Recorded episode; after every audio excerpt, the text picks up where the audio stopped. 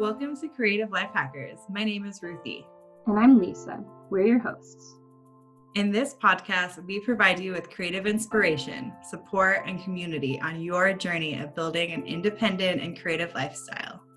Join us for talks with artists, musicians, gig workers, entrepreneurs, and people who are actively authoring the stories of their lives. We explore how they leverage their creativity in the pursuit of their dreams and share what they learned on their path to empower you on yours.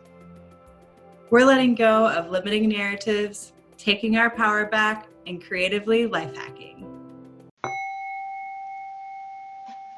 Welcome back. Today we have Melody Blaze on the podcast. We are so excited to share her with y'all. She is a t shirt artist. So if you've ever seen someone walking around with pants that are cut up and braided down the side, or perhaps a shirt or a bodysuit, this is the nature of Melody's work that she does at music festivals, which is where Ruthie has hired her for um, different projects that we've worked on for our team. And she also does other private events and works with clothing brands. And her reach is just fascinating. And the story of how she got there is even more fascinating. And her attitude that empowers her and helps her deal with challenges and adversity is is really one of the most amazing and remarkable things about her. And we get into all of that in this podcast. So let's jump in.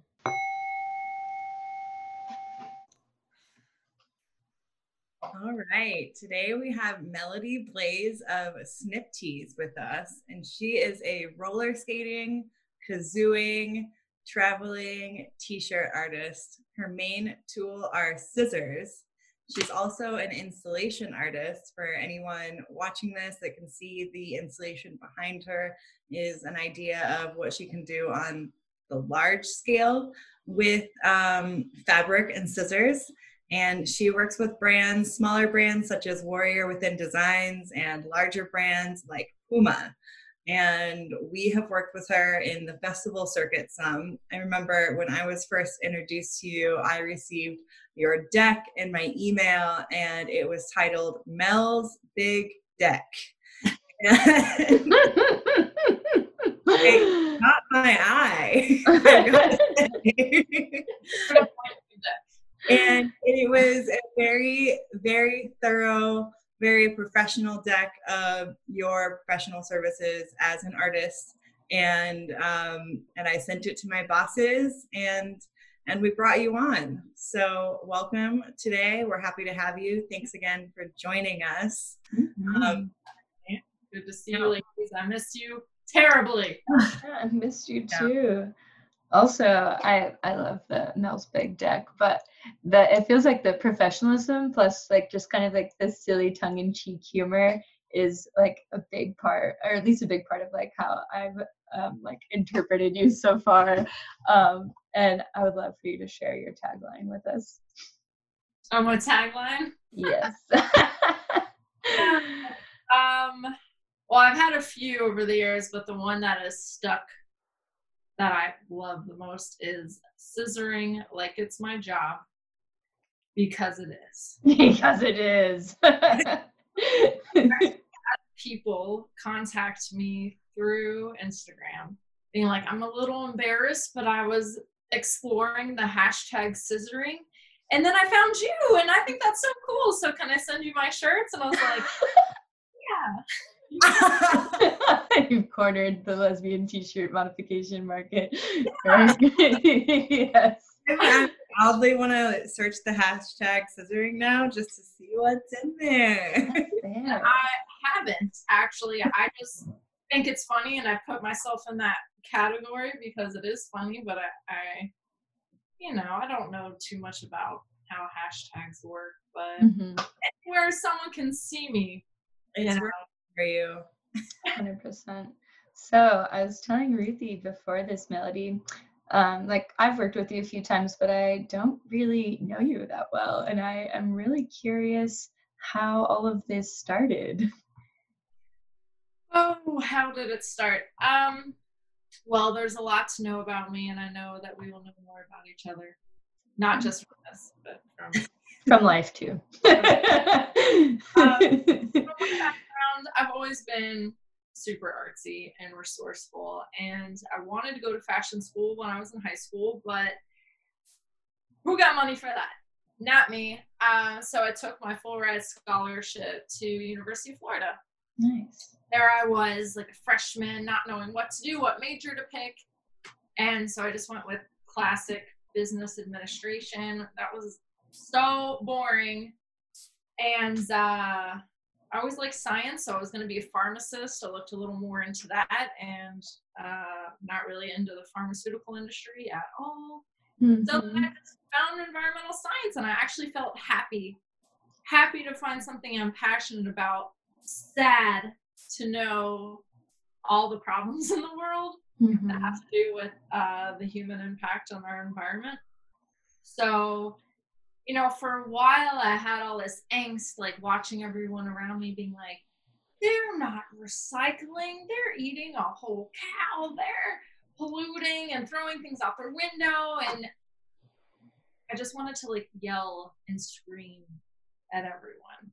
Uh, but I internalized it because I'm good at that. And, Healthy choice. I, I just, uh, my last semester, I was just, I was like honors and, and whatnot, graduated in honors, but uh, I just wanted to make, I just always made things. And Mhm. uh, I just decided to cut a shirt because I got barbecue sauce on it, big old stain.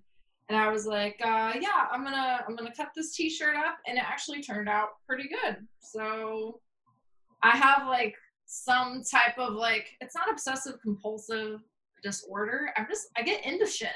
I I do too. I understand that. I think we all do actually. and uh, I just want to know more. I want to try more things, and I guess it's just part of being a creative.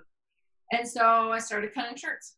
Um, then I moved to Australia, lived there for a year. That was super awesome. Worked at a Did you do a work and holiday visa?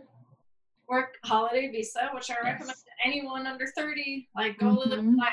I would recommend doing it before college so you can see the world before you spend a bunch. I don't even know how I have student loans. I had a full ride, so I don't know what happened there.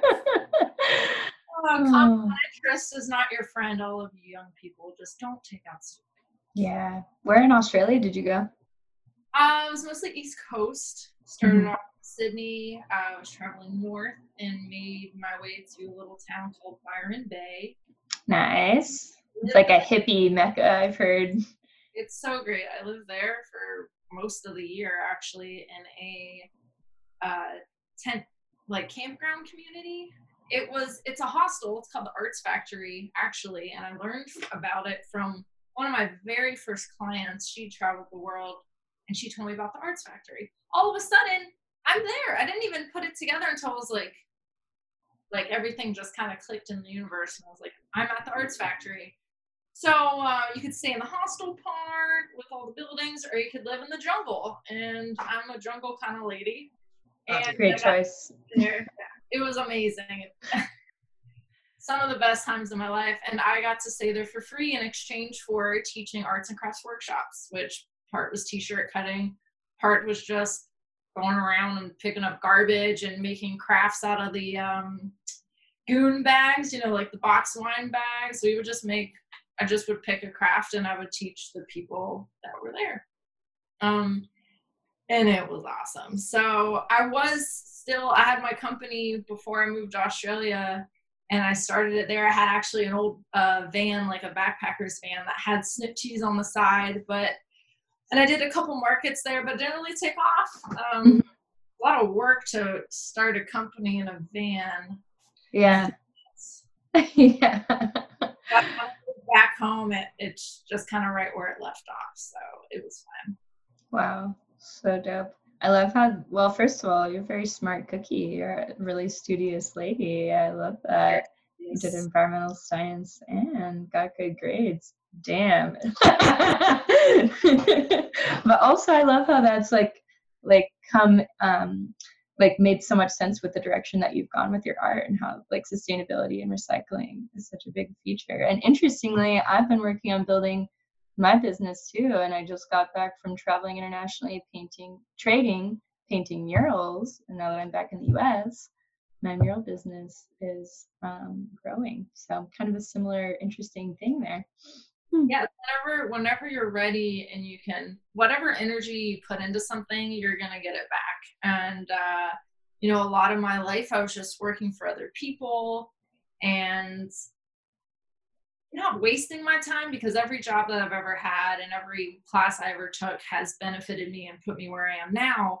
But it just helped me learn that I don't want to work for anyone else and I can collaborate on projects, but when it gets to a point where I'm doing theirs more than mine, uh, it's just off balance for me. So the more effort you put into yours, and I see all the murals that you're painting, mm-hmm. I see that airstream that you painted, uh, was awesome. Thank uh, you. Put into you, uh, more you're gonna get back. Yes. Yeah, actually. Investment. yeah, I've actually had quite a few people reach out about painting campers now. It's like not a market that I thought I would get into necessarily, but yeah, having traveled the US in my camper, it kind of it does make sense. But yeah, I would love to paint your your camper at any point. So definitely let me know. Hmm. So our first time working together is when we brought you on for Tortuga Music Festival in Fort Lauderdale to snip clothes in the VIP section. And I think what we agreed on was for you to snip the merch clothes, the Tortuga merch that people were buying, um, over by the merch. And um, this was after I saw your Mel's Big Deck, and we decided we liked you, and we started conversations.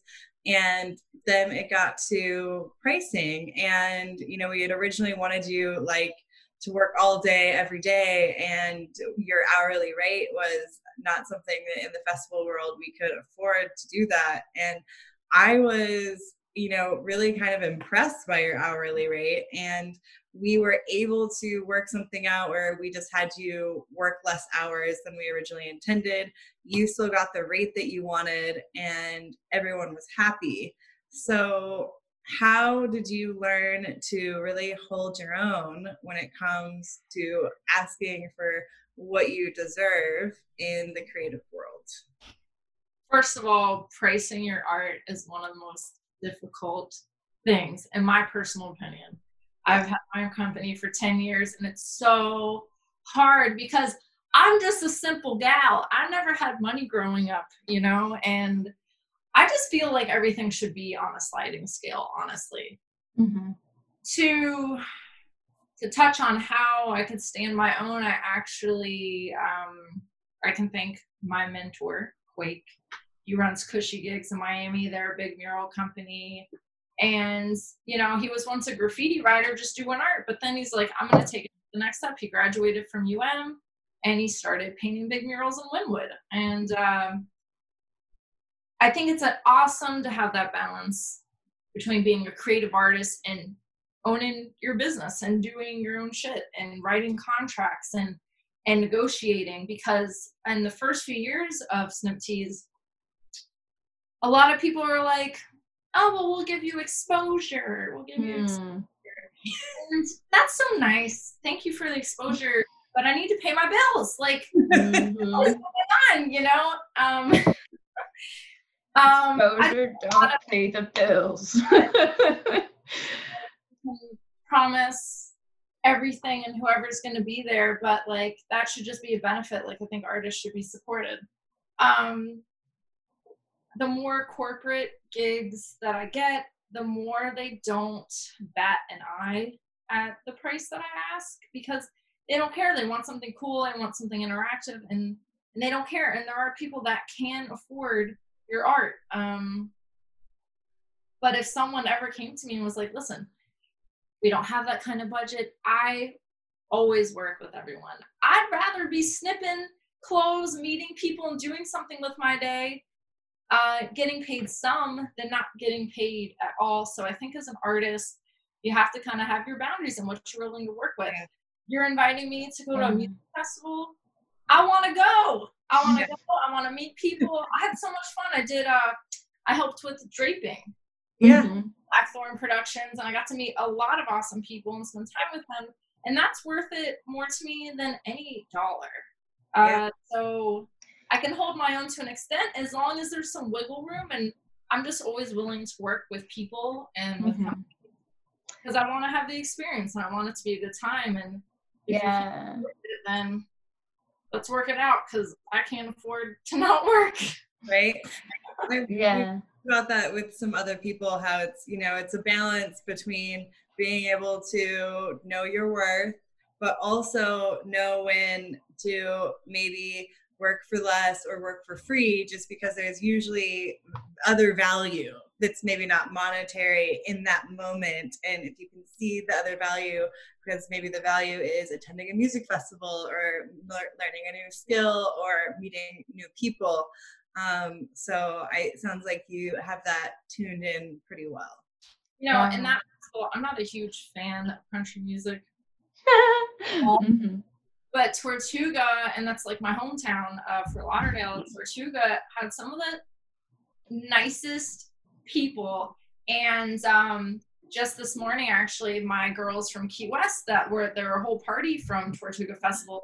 They're sending me a bunch of shirts to snip for their kids for like a skeleton ride. They've Yeah. invited me down to Key West. I've stayed with them for a week and worked at the little beach bar. Like, it's awesome. And any event, even if I get paid really well or I get paid nothing, something always comes from every event. So I feel like putting yourself out there instead of being like, oh, it could maybe not be that good. Yeah. Mhm.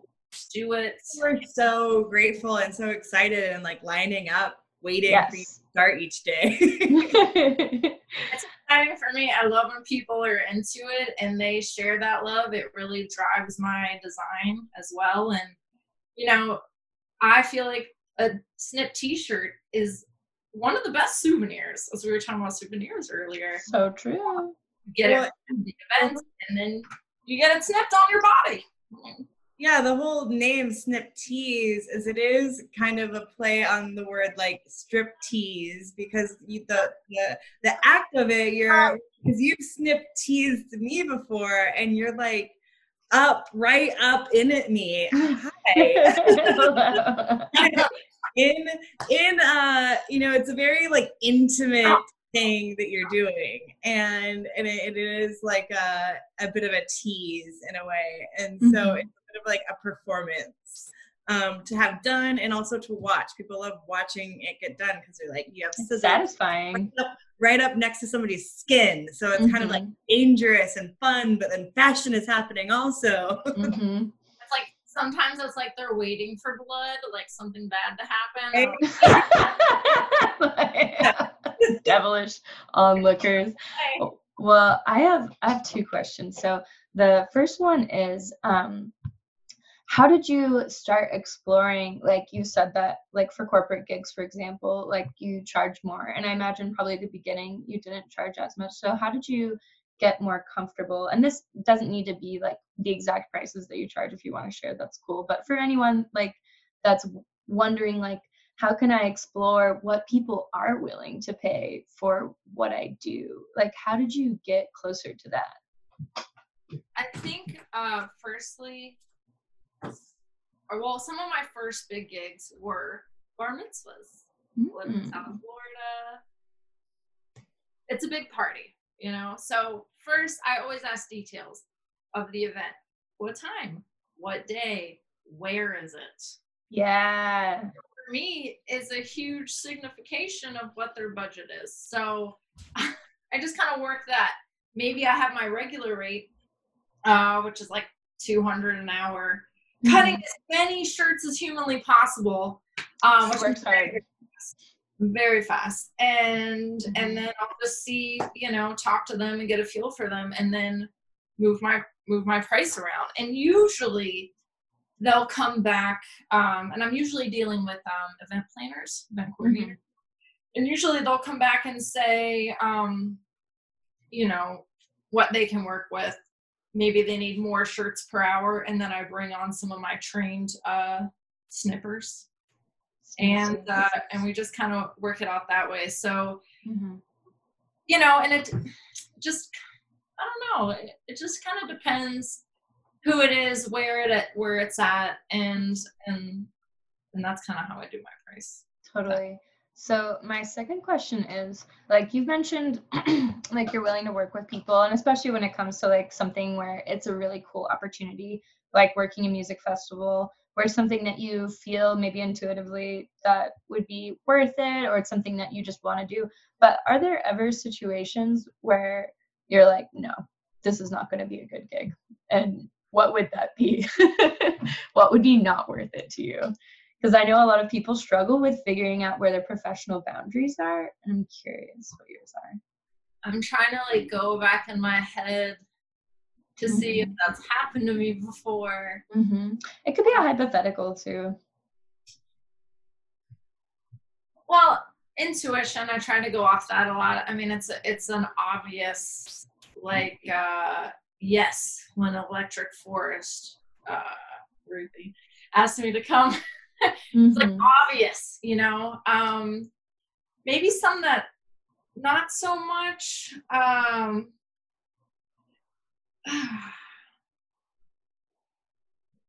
I don't know. You know, the only thing I can think of is um, some of these craft fairs that I used mm-hmm. to do. That's how I started, is doing little craft fairs. And, you know, I just started manifesting for myself that I'm tired of paying to be somewhere. I yeah. want to be paid and i just felt like that was a boundary that i had to draw for myself um, because it's a risk. And these weren't like big music festivals. They were just small events where um, mm-hmm. um, okay this this is an example. Uh, i paid too much money to vend in wynwood mm-hmm. uh, in miami. And i didn't make any like i barely broke even you know? And you have all these like super drunk people coming up to you and just being like ah, I'll promise you the world and I'll mm-hmm. and then nothing ever comes of it because they don't even remember you. Um, that's just one example of what I thought. I don't really do as many of the small craft fairs anymore because I'd rather just be home making things or making dinner or something like that than pulling out my whole entire inventory and tent. It's so much to. Mm-hmm. And but you have to do it in the beginning. Um, I've met so many people just being out there. I mean, I don't know if you can even be out there anymore. It's so weird with COVID. Yeah, but, yeah, that's where my brain was going. yeah. I'm smiling at you. Thank you for being here. But uh, so that's kind of where you know you just see where you're at. Like, mm-hmm. a hard question, but I like it. Yeah, well, just I mean, for like in my experience, I've learned like people that clearly don't respect your work but are like, well, how about you just do like 500 shirts an hour for like 50 bucks or something like that? Or like, about I'm just gonna just change it like a million times and be really vague, but kind of string you along. And I think, especially, and I mean, for me, certainly, like starting out where you like really want to get a job, um, but this person is like obviously a problem those can be times where you like out of desperation could say yes to something and sometimes it does just take experience but like knowing when um, I saw this like really great thing on TikTok that was like, listen, like you don't want to buy my thing because it's too expensive. That's fine. There's a bunch of other people that do. What? What's that you say? Like you still want to get it for cheap? That's cool. I'm I'm happy that you want that. There's probably some other people that do. What you think that I've lost a customer? No, I I didn't lose a customer because let's be honest, you don't value what I do, and you would have never been a customer in the first place. And I was like, damn, hard. Yeah. So that does that does definitely happen sometimes. Um, mm-hmm. I remember being at a little event that was like a biker event, and this guy's like, "I'll give you ten dollars for this shirt," and I was like, "Ouch!" I hand cut this. It took me forever. And I'm rarely like this, but I said I would rather burn it in front of you than let you dollars for it. yes. So, so good. no, I like you and people that value you and that's who you want the attention. I'm not begging mm-hmm. anyone like, please, yeah, I'll let you buy it for ten dollars so you like me. Suck it. You got really biker on him. yeah, well, I'm sure he was probably being an asshole to you to provoke you to have a response like that. I also think it's healthy. That. Said it smiling though. Oh. How did he respond to that? He was just like, "Uh," and I said, "Yeah, it's not Walmart," and then he walked away. um, I thinking in my head. So good. that uh, like may or may not be worth it. This is something I feel pretty passionately about. Um, and if you're an artist and you've ever been approached by raw artists, have you guys Mm. ever? Yeah, Okay. I don't know if you've had an experience or if you ever I signed up to didn't. I didn't sign up for it, but I had a friend that did. will contact you and they'll say, uh, "We love your stuff. We want to feature you in our art show." And you're like, "What?" And they're like, "Yeah, you can have your own fashion show. It's gonna be big. It's gonna be great. They have them in cities all over the world." hmm And they're like, "Okay, yeah, cool." And they're like, "Okay, pay us four hundred dollars." And I'm like, "What? Pay four hundred dollars?" They're like, "Well, pay us four hundred dollars, or you can just sell a bunch of tickets to compensate for that cost." Um, just don't do it. You may think it's fun and exciting as a new artist. You're like, "This is my opportunity," but I really just feel like it's a ripoff. Any friend that I've had that has done it, who's going to the show? You're selling the tickets to all of your friends, so it's just your friends. It's all the other exhibitors' friends, and they're just there to support quoting support um and they are but it's not like they're actually going to sell anything and it's not that good of a market so any new artists and raw artists hit you up i'm i'm hating on them and i just think it's a ripoff Copy that. I've never even heard of them. no No. well Yeah. Not in the know, but now I am. So. yeah beware of raw artists So, working in the festival circuit, is that how you got acquainted with Warrior Within Designs? Because I was actually I I had seen your stuff and I had heard your name vaguely before I received your deck. And that's because I'm a huge fan of your, your big deck. Um, because and it is a big deck. It's very thorough. Mhm. Like, how Uh, many pages is this big deck? five or Five. Damn. All right. so, i'm going to send you a big deck too all right so everyone can have a big deck. Everyone can have the big Yes. deck. That's for Um, we can everyone. even link link the big deck to this episode. I don't know. Email us. yeah, yeah, we could If totally link it in the show deck, let us notes. know. Yeah, want to hire Melody? Get that deck around. Check out the deck. So, Um, uh, with Warrior Within Designs, which they Yeah. are an amazing company based out of San Francisco, I'm a woman. they're like they're the best. Um, very high quality, uh, small family run, and mostly women, except Grant, who is the husband, which I also love. But you ever go into their booth at any of the festivals, you're gonna feel super welcomed and just comfortable in their clothes. Uh, I met them and met up with uh, Jen Jen, the owner, through Casey. Uh, Casey and I met in a tent in Australia. Uh, and this was in, it was in 2012, and she came into the tent and she was like rolling up a J, and I was like, "What are you doing out here? We need to go outside. Everyone's dancing." She's a hula hooper, and uh, Mhm. and then we just went outside and danced. And seriously, I think she left the next day. It was a very quick, brief, memorable interaction. And years later, she's working with Warrior Within Designs and also jamming on tie dye, and they also collaborate. And she's like, Mel, you're traveling, right? I was traveling in a van down by the river. Um, no. And uh, like you should meet up. Then Jen Jen called me, and the next day I was actually coincidentally or serendipitously, whichever you prefer, was um, an hour away from where she was. And so the next day I went over there and did a couple live snips on some amazing tie-dye bodysuits. And the next day after that, we designed an entire collection and put it on e-commerce. And that's been about three and a half years of our partnership. And it's been awesome. So Australia tent, that's how that's how. You just never know. It's like when you start doing interesting things, you meet interesting people, and you never know where that stuff is gonna, you know, come back to you. That's so awesome. oh, It's yeah. it is awesome. So how does that work actually when you're making things for Warrior Within? Like, do you batch them? Do you like are they sending products to you? Are you cutting them on like mannequins and you're sending them back? Like how does that It uh? A couple different ways. Um, Right before COVID hit, I went over there um, to cut a bunch. Like if I'm over in San Francisco, I stay on the Warrior Within Ranch and I hang out with them and their dogs and the pool. And I just put my head down and snip for a week or 2 mm-hmm. straight. You know, my the lifestyle that I've chosen is that I can work hard for a little while, like super hard, and then just chill. I love not having to worry about work. Yes. You know, it's the best. So for a while I would meet up there, and do a lot of inventory, and then I would come back. Um, and they would just sell all of that. Uh, if they needed things, they would mail it to me uh, all the way across the country, and I'd snip it and send it back.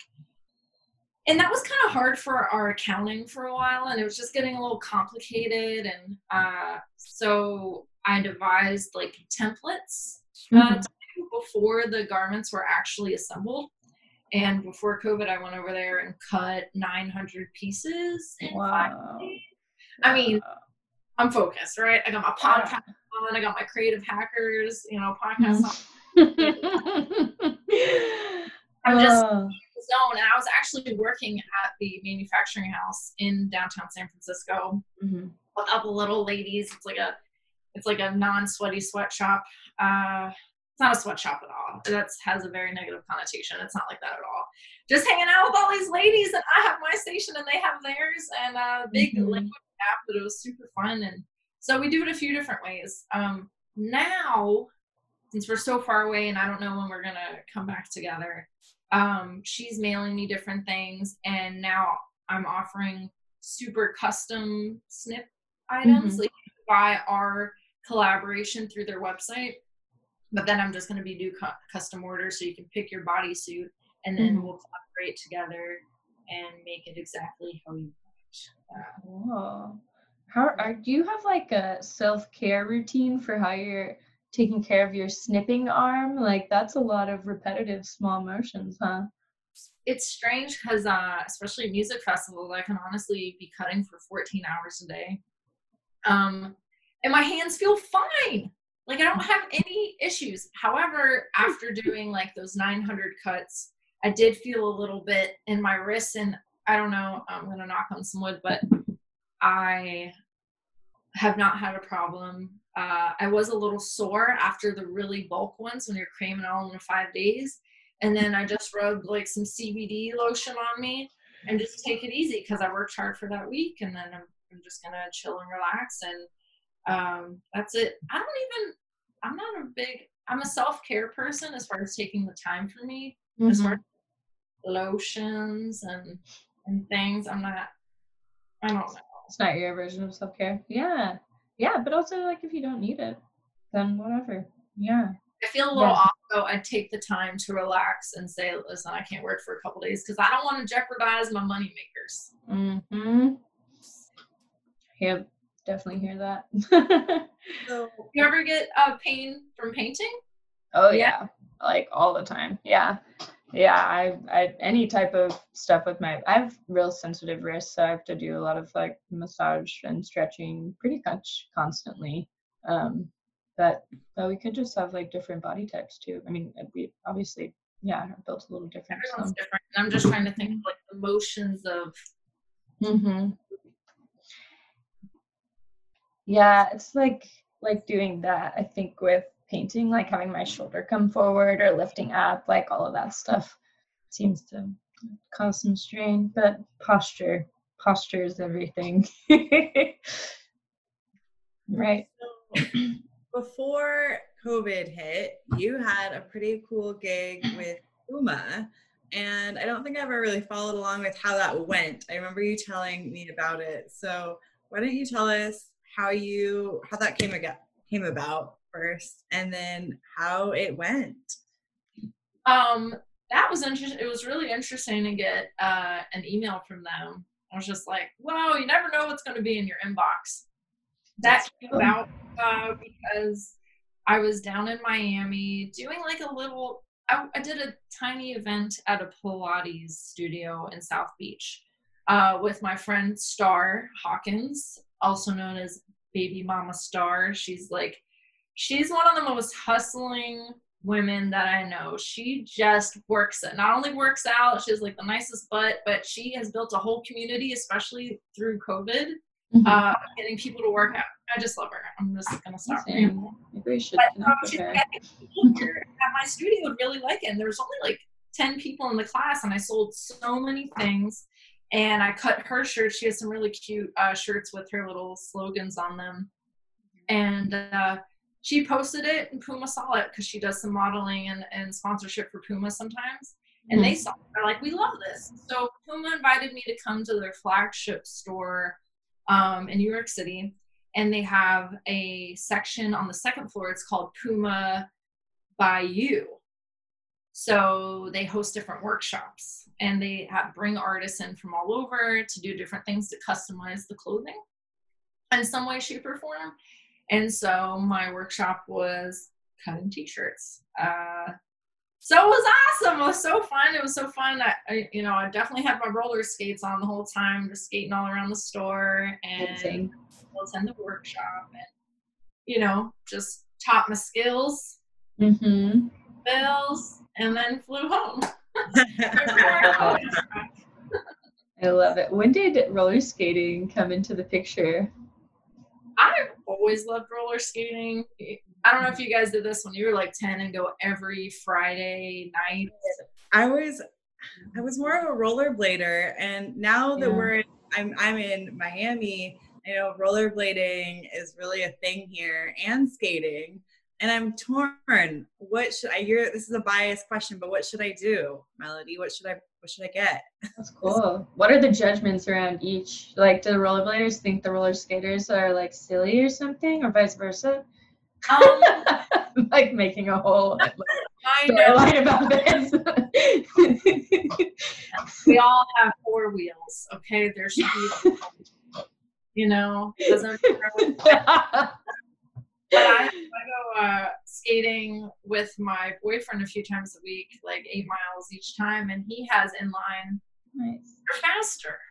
They really are faster, but quads are cooler.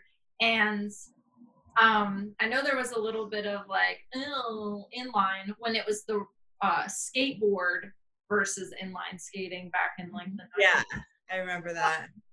But now roller skating on quads, it's so popular. Mhm. um, especially with COVID, people have been waiting, I think, like four months to get their roller skates just so they have to exercise. And I think it's great. Uh, I love dance. I love dancing. I love Mhm. uh, skating and moving and, and exercising only that way. I only like to exercise if it's like Zumba, if I'm Fun. dancing, like Mhm. that. I'm roller skating. That's the only of that I actually like to do. But um, I used to do it when I was younger, and then I don't know. I got a pair because I wanted them. Um, and then I started. I strapped them on, and I think one video I, I cut a T-shirt on myself while wearing roller skates, and then I just started wearing them while I was performing and cutting shirts on other people. And you know, I just like to level up. Some skates. Why not? no, I love that. And yeah, just the idea of like have this beautiful, interesting woman come to your event on roller skates and cut up your shirts. Like that's amazing. it's definitely really value add on. yeah. So, must That's say. really what people are waiting by for blood to blood to happen. Yeah. Oh, indeed. Will she So mess up? so COVID, you know, has obviously thrown a wrench in all of our lives um, and has changed your business. How has COVID affect your creativity and business? Um, well, it did a lot. Uh, like around March 15th, I was actually in LA for my audition for a variety show that's on television that I can't say what it is. Um, and I went over there to do my big audition on on a on a model and, and everything, and I had to fly home immediately because she was actually sick, uh, the model, but not with COVID, and I was doing the thing on roller skates and everything. Um, and I was like, wow, this is something real. At first, I was like, they're just trying to instill so much fear in Americans and trying to control them, which I still maybe think so. But at that moment, I was like, I could be stuck over here. So um, I flew home since my audition was canceled. Um, after that, I was just like, you know what? I get to relax because I'm always going. I travel everywhere. I'm usually traveling eight months out of the year, which is super fun. And I love being a traveling artist. Um, but it was kind of nice to hang back because uh, my partner and I got a, a house in Fort Lauderdale. And it was kind of nice to be a homebody for a little while, you know, grow a garden, work on my Airstream trailer, just be settled and, and have space to create instead of being at a friend's house and creating in their living room um, in you know California. So, but for those first two months, I didn't snip a goddamn thing. I was like, the world is frozen. The world is on pause, um, and I'm not doing anything related to to snipping. Um, that lasted for a couple of months um, until I was like, this is what you do you know? I had saved up some money so i could just like kind of coast uh, but i was like no you know people actually need something to do. If they're stuck inside this is the perfect time to encourage more creativity. So i started hosting uh, t-shirt cutting workshops on zoom. I usually do them in person but i thought zoom was a great opportunity so um, like everyone was doing.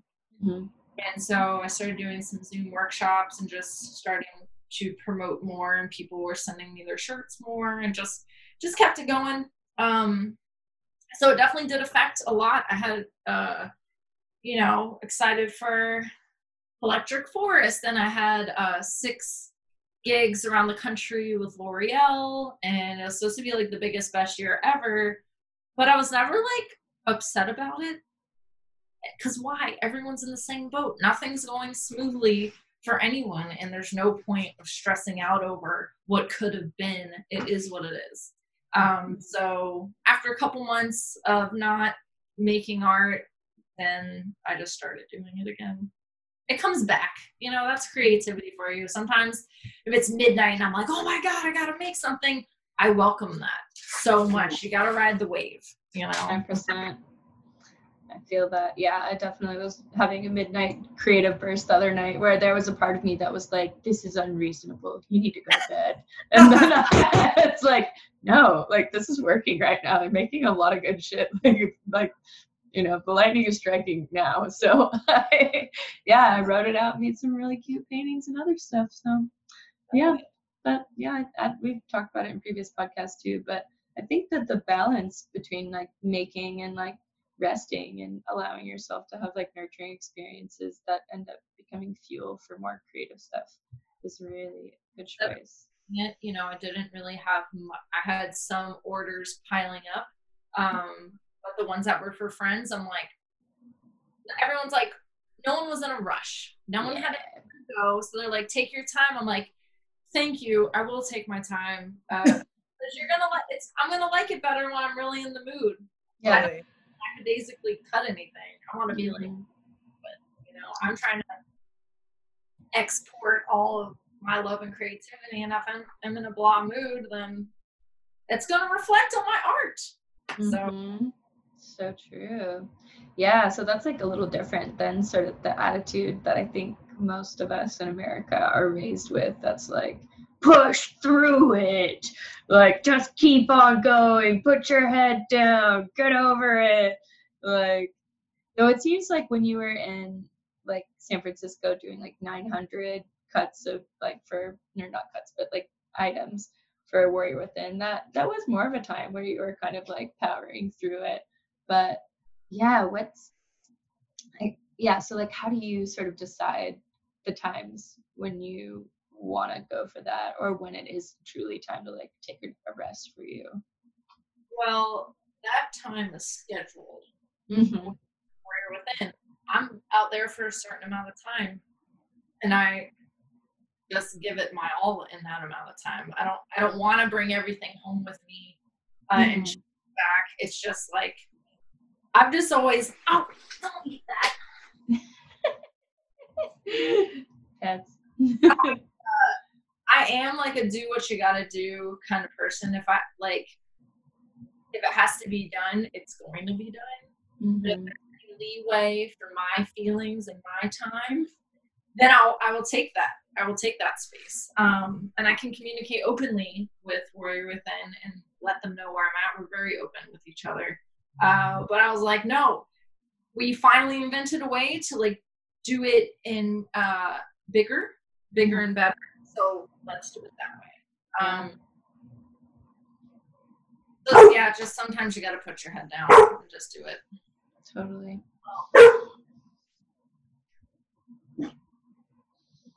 Well, I love that. Um, tell me about when the kazooing came into play. Yes. When did I start kazooing? Um, music in general for me. I mean, I've always loved music, right? But I didn't learn music until 2012. I was diagnosed with Hodgkin's lymphoma, and I was like, "Oh, great! My life is threatened with cancer. I have to go get chemo. I had to, you know, do all that kind of stuff. And I'm like, now is the perfect time to learn music. Um, so I picked up a ukulele because I thought it was a very, it's a very happy instrument. It's very simple to learn, uh, very portable, and I just started expressing myself in, in that way. I, I really just taught myself on a couple apps, like learning different chords and practicing them and putting them together. And um, and then like I don't. Someone gave me a kazoo, and then I put the two together. Um, that's something that I haven't really done that much since COVID. I used to make up songs all the time. I can't. For me, it's weird because I can't really learn songs. Mhm. Repeat them. I'm not like a, a cover band, you know. Original works only. I love it. Only uh, improvise. I'm imagining you on roller skates kazooing with your ukulele. Is this a thing that you do? I have not done it. Uh, is a thing that I will do. More Yes. Ooh, yes. like kazoos are, and I wish I could just whip one right out right now. Uh, Yeah. You have one in a holster, right, where you can just whip it out. That's what it's a thing. for that today. Mm. So it's just, um, I feel like I need to find one right now. Uh, Having a real, really uh, a kazoo craving. Kazoo FOMO. Having it. mouth and it's a kazoo. Um, well, kazoo. Well, I kazoo in or around my mouth.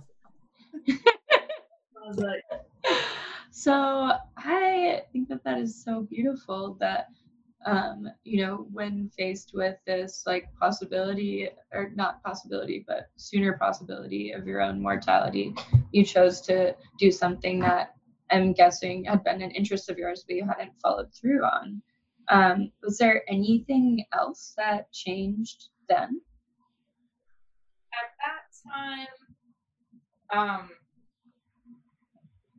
yeah, that's the time when I was like, I'm not going to work for anybody else. My life is too short. I'm just going to dedicate um, my energy into projects that I say fuck yes about instead of like, oh, maybe. You know, uh, I just feel like that's super important. Um, so that's when I really started like only doing Snip Tees. And then um, music too. Uh, something else that I learned is how to ask for help. I've always been, kind of grew up at a young age, like divorce and stuff like that. And uh, always been super independent, strong, you know, yeah fuck yeah vulnerable shows a lot of strength. And showing, asking for help in certain Mhm. situations. Um, that was something that I learned how to do uh, as well. And the music really helps me uh, personally. It's it's so therapeutic to sing, um, even to just listen deeply to music. Um, I would play every time I went to get chemo, which is the weirdest thing. Everyone's sitting in recliner chairs. getting this crazy toxic chemical in their body. And uh, that can cure you. You know, I don't know what exactly cured me. It's probably positive attitude. Uh, and, Ukulele probably played a role, I Yeah. predict. and the nurses would, they had a new, um, I want to say client because they make a lot of money off of chemotherapy. But uh, another uh, patient came in I would songs for them. And I remember there was these twin boys. Uh, one had lymphoma, and he actually turned out to be a doctor, and the other one was there, and they're very cute. But I sang them songs, and and then one day randomly on an airplane, I see him, and he's like, "It's you." And I'm like, "It's you, You're your brother. I don't know which one you are." And uh, it just was like I, I really enjoyed that when you. It was so funny that you played the ukulele for me. Yeah, probably brought some light into their lives in a, a period that is like understandably really dark. Hmm. That's so beautiful. It feels like you were able to like get a really like I, I don't know how you were before, but just knowing how you are now and speaking to you, you are a really strong light and also like you're and I feel like the word positivity is like overused right now, but you are definitely just like glowing with like a really growth based perspective that I think probably empowers a lot of people around you. And and I think like that is something that, you know, when considering like death, like that's the biggest gift of death is like not feeling like you've got time to waste. And um I guess just given everything that you've learned, um, on your path so far if you could go back and talk to you know maybe like a younger version of you or someone else who's like i don't know maybe in their early 20s considering going for whatever their creative thing is what would you tell them? Well, oh, I mean, I don't know what I would tell myself. Uh, I was living in Australia right before I got doing it Mhm. And cancer for me is uh, or was body, mind, and spirit situation. Mhm. Um, so, and yeah, I think the word positivity is overused a lot. I'm positive. Mhm. I'm not always positive.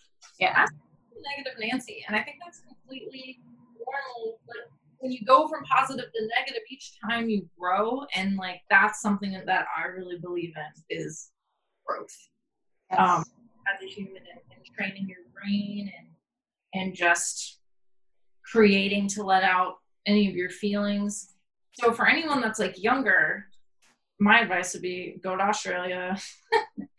no, or just like travel and see things before you just follow the paths that society curves out for you. You know, like I loved going to college; it was awesome. Um, I would have done things a little a little bit differently, but not any. I don't regret anything that I've ever done, and I don't think they will either. But just Mhm. exploring a little bit more and you know trying to seek out your passion as one of the most important things because that's the thing that can bring you happiness i know finding passion isn't always easy. I was a teacher um, when i was going through chemo for like an alternative school and they were all like 12 16 year olds and my job was to help them find their passion. It was the hardest thing especially when everyone is like oh blah, blah, blah, i love playing uh, little games on my phone and um and they didn't have homework that it wasn't like a regular school at all so that was super difficult. I was like let's go garden! Let's go climb trees! Let's go try this! Let's go paint! Let's do this! And um just explore different things and try new things and something will something will stick. Um and just go for it you know? You don't have to just because my parents have thankfully been supportive um they just want me to be happy. And that's something that's super important. It doesn't like you got to be successful you know you need to be a lawyer or a doctor or whatever just i think being happy is the most important thing and it's just doing what you need to do It's really beautiful. Your parents were supportive on your path. Such a gift. yes but um you know they, they just want the best for you ultimately and you also need to want the best for you And life's just a big old roller coaster, you know. There'll be ups and downs and whatever. You just know you have to prevail and, and, things will pass when it's not in a good state. And even when things are a good state, that's also going to pass, you know. Mhm. Just accepting, I think, is important.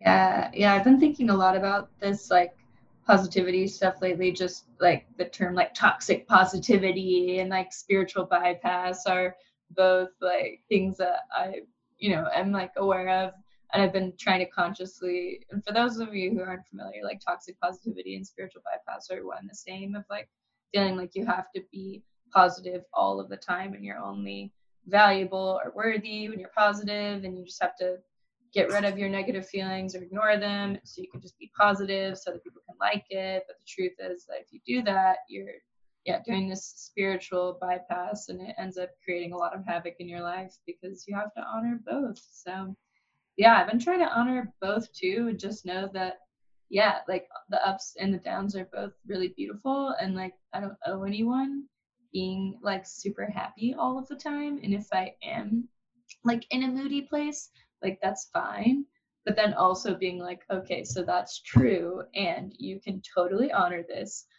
but even still you are like authoring the story of your life with the thoughts that you're thinking so lately i've just been like i'm so good at spending money on amazon like why am i so good at spending all my money like like really telling myself this story which is you know it's a little bit true but yesterday i was like okay, I am also good at making money.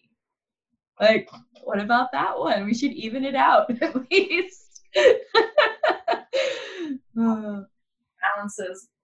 I like mhm. about spiritual bypass because I've been reading about that more too. But um people often are like, "Oh, you're so positive and you're so full of light and this and that." And like I'm not all the time. But what do you what do you guys do when you're like moody? I personally don't want to be around anyone. Yeah. I don't want you to see me like this, you know? Yeah. I thrive in isolation. And I, you know, I think I always, I, most people would probably consider me to be an extrovert, but that's because they only see me when I'm in my extrovert time. Mm. Because I'm not, you don't see me.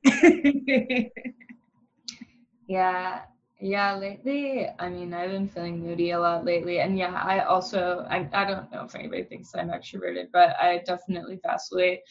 Um, but yeah, when I've been moody lately, luckily, I had the awareness to be like, okay, I feel like I'm being harsh and I'm constantly feeling rushed.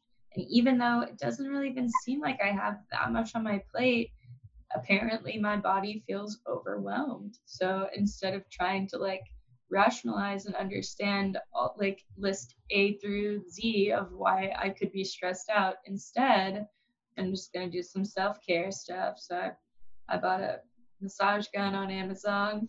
Great choice. Um, uh, I mean, there's been some good Amazon purchases, but um, I've been doing like yin yoga and massage guns and just trying to like think a little bit more creatively about like the things that are stressing me out um, which to be honest is mostly self-care stuff of like having like high expectations of like what that needs to look like. Of me because i've had a lot of health challenges lately so so i've been focusing on like the things that i need to do for me. But sometimes if they're feeling like oppressive then is it really helping me? If it's bringing me anxiety then maybe there's a way to just switch it. Like maybe it, it can be more gentle but if i'm still keeping the habit and the commitment then that's still good. So yeah like trying to yeah reduce contact with outside people unless i know that they're going to be like supportive and nurturing and then doing my best to try and reframe and be like good job. You did yoga today. You rock. Like, yeah. Yeah like you're doing your best. Even if it feels like it's not good enough it is. Like yeah, yeah trying to like parent myself. COVID, uh, I've been doing a lot of the Wim Hof breathing technique. mm, so good. Is um, online workshop. It's just Mhm. it's Yeah. I was breathing, but when you really like It's transformative. can really uh, be cleansing, um, you know, just center you, you know. Mhm. Keep going with my day and be like, "Bah, bah, bah, bah," or like like this mood and let that mood spiral in a certain way instead of just like resetting. I mean, Mhm. that's super important to do. Yeah, which which um, things have you been doing by him? Like I've been doing his um, it's just like a ten minute or eleven minute um breathwork meditation on YouTube. That's really powerful. I downloaded his app, but I didn't explore it, so I'm curious. I guess the longer, like the longer and deeper that you do the repetitions of breathing, like Mhm. it's pretty trippy, It honestly. does. Yeah. Um, it's it's getting high on your own breath. It's releasing your endorphins. Uh, Mhm. And I, I just like to see how deep I can go. just Yeah. Yeah, there's actually um, a retreat in Costa Rica that's like an ayahuasca retreat that I haven't been to, but I've um, read about their practices and I've listened to some podcasts. And on the first day, they, the first day and the last day, I think, they do shamanic, uh, or not shamanic, just breath work. Like they have a breath work teacher, and they say that that's like, um, you know, the best way to get prepared for having like a big psychedelic experience. But many people like say that that was actually more powerful for them than doing like a plant medicine journey and i've heard in other podcasts of people that are in that world that the deepest that they've ever gone is through breathing so how about that High on your own breath. mm-hmm yep yeah well so wait where are you finding the longer ones on his website um, I he had a sale for his uh, um, online workshops. It's like a 12 week course. Mhm. So he um, it, it's on it's on there, but I like he had a half off sale and I and I just use that. So he has classes with uh yoga in them and then Mhm. different breathworks where he actually plays guitar and sings in them sometimes. so And- cute It's cute and it and yeah thank you. That it's funny because he's Dutch. yes his accent's so great my boyfriend to do it with me, and so he's just like, and again, because you're just like constantly in and out. Mhm. Like the coolest dude. And when I was in um last year, I really wanted to do one of his courses, but he was in California. Mhm. He just seems like he's not. um you know, I'm in the festival scene and whatnot, but I'm not very like into astrology mm-hmm. stuff like that. You know, I love hardcore music. I love a lot of different music, but he's just more like it's not floofy or Yeah. the- It's not like super woo woo. It's pretty straightforward. Yeah, he's got like a sciencey background and is like really grounded about it. Yeah. and, and that speaks to me. That's that's Yeah. like I like thinking about science. I like thinking about cells. When I Mhm. was doing chemo, um, hey, my dog's looking at himself in the mirror. He's like, "You're yeah, I- handsome. always do visualization meditation and imagine all the bad cells to be shot by my own little laser beams. So I like thinking about it and visualizing in that way, in a scientific way, because that's what uh, I'm training. So it speaks to you. It's science. Yeah. I love that. Were there are there any other visualizations that you like to do? Um, I kind of like to scan my body, like Mhm. to get any like blockages that I may have. Um, I like to pretend that I'm the ocean. Hold on one second. Yeah, whenever I went to California for the first time, and like I went to Monterey with a friend and was like watching all of the like the ocean come in and out on these huge rocks and just like crashing. And I'd, I'd never seen the Pacific Ocean before actually, because I'm from Tennessee. It was just like, whoa, so beautiful. But um, but it reminded me of all this meditation I'd been doing of where you're meant to watch you know, your thoughts come in and out or your breath come in and out. And I just had this like super meta moment where I was watching the ocean come in and out on the rocks. I'm like, it's like I'm watching my mind, but I'm separate. but it's powerful. yeah. So you were saying paradox I feel being separate, mm-hmm. but also not separate. I'm very and I think that's why I have a lot of like um, ups and downs. I'm like, how am I different but the same? It doesn't make sense. But then I'm like, it doesn't really matter if it makes sense.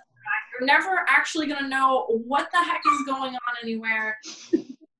Just notice the beauty. Like I've lived by the beach my entire life, with the, the East Coast, born in Savannah, Georgia, and lived in Fort Lauderdale for most of it. I don't think I can live without the beach.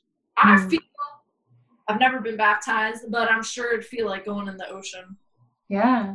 Well, and you can baptize yourself in the ocean. That's what I think. Mm.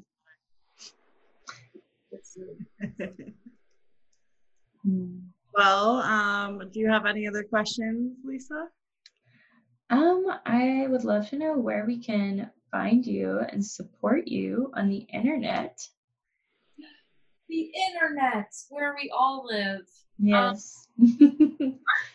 We trying to post like three times a week on Instagram. nice. Lately, you know, I had my hiatus for a few months, and I've just been doing a lot more time lapses of t-shirt transformations. Loving them.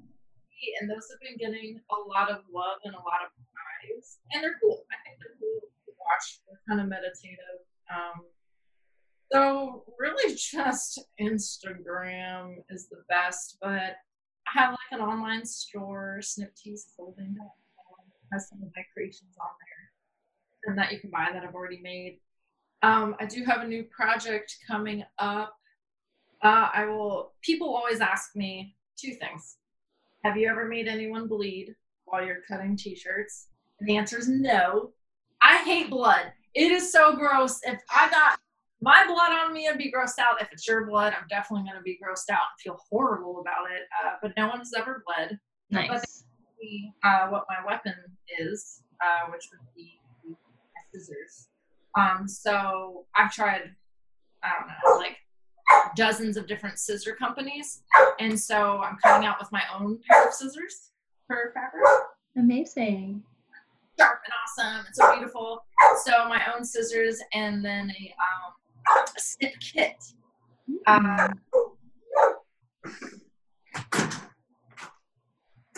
a snip kit. So it'd be, you know, I I like when people make things, right? Um, sometimes they'll do a class and people cut their own shirt and they feel great about it, and that's the last one they make. Some people are like, "This is my jam," and if I can help anyone find their jam, then it's it's a success. Like I find that inspiring people to make things is one of the greatest gifts that you can get. Mhm. It's so important to make. You know, people just people just watch and they don't do and doing is awesome and some some say like why would you give away your trade secrets i'm like i don't care maybe if i wasn't snipping clothes anymore i would only write music or something But- Mhm. that kit would be cool you know something to have in the house and you can just make it with like, easy, easy Mhm. instructions and uh so that's my new project that i've had in my head for probably about seven years Amazing. Oh, what a perfect time to do it Perfect time. 100%. 100%. Yeah, yeah, I feel like that perspective of like the knowledge needs to be protected is such like a like medieval renaissance type of like perspective of like we have to have all these gatekeepers and the doors closed. It's like it's 2020 baby. We've got the internet. If somebody wants to figure out something, they can. So you might as well just, you know, like use your knowledge and empower people yeah and that obviously you know like give credit if you're if you're like utilizing people's designs but yeah That's true. It's it's Mm. so interesting what I learned is that fashion is not copyrightable. So I've been doing this for about ten years. There's like dozens more uh, snippers than me, Mhm. and people are like, "Oh, they're copying you." I'm like, "They're not. Maybe they were inspired by me, but it doesn't mean that they're copying me. No. Mhm. Fashion isn't copyrightable anyway. I can't be like." You copied me and that's trademarked. It's not. You know how fast fashion can be, which I'm totally against fast fashion or consumerism of new materials at all. We Mhm. should really talk about environmental things, uh, but we can. But uh, it's just.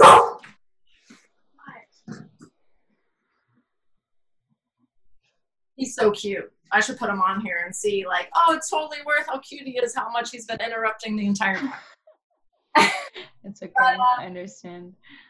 Just like, might as well. hmm Might as well just, someone will be into it. And I love teaching classes, and, and my, uh, the people that I've got, they always send me pictures of what they made, and that makes me so happy, you know?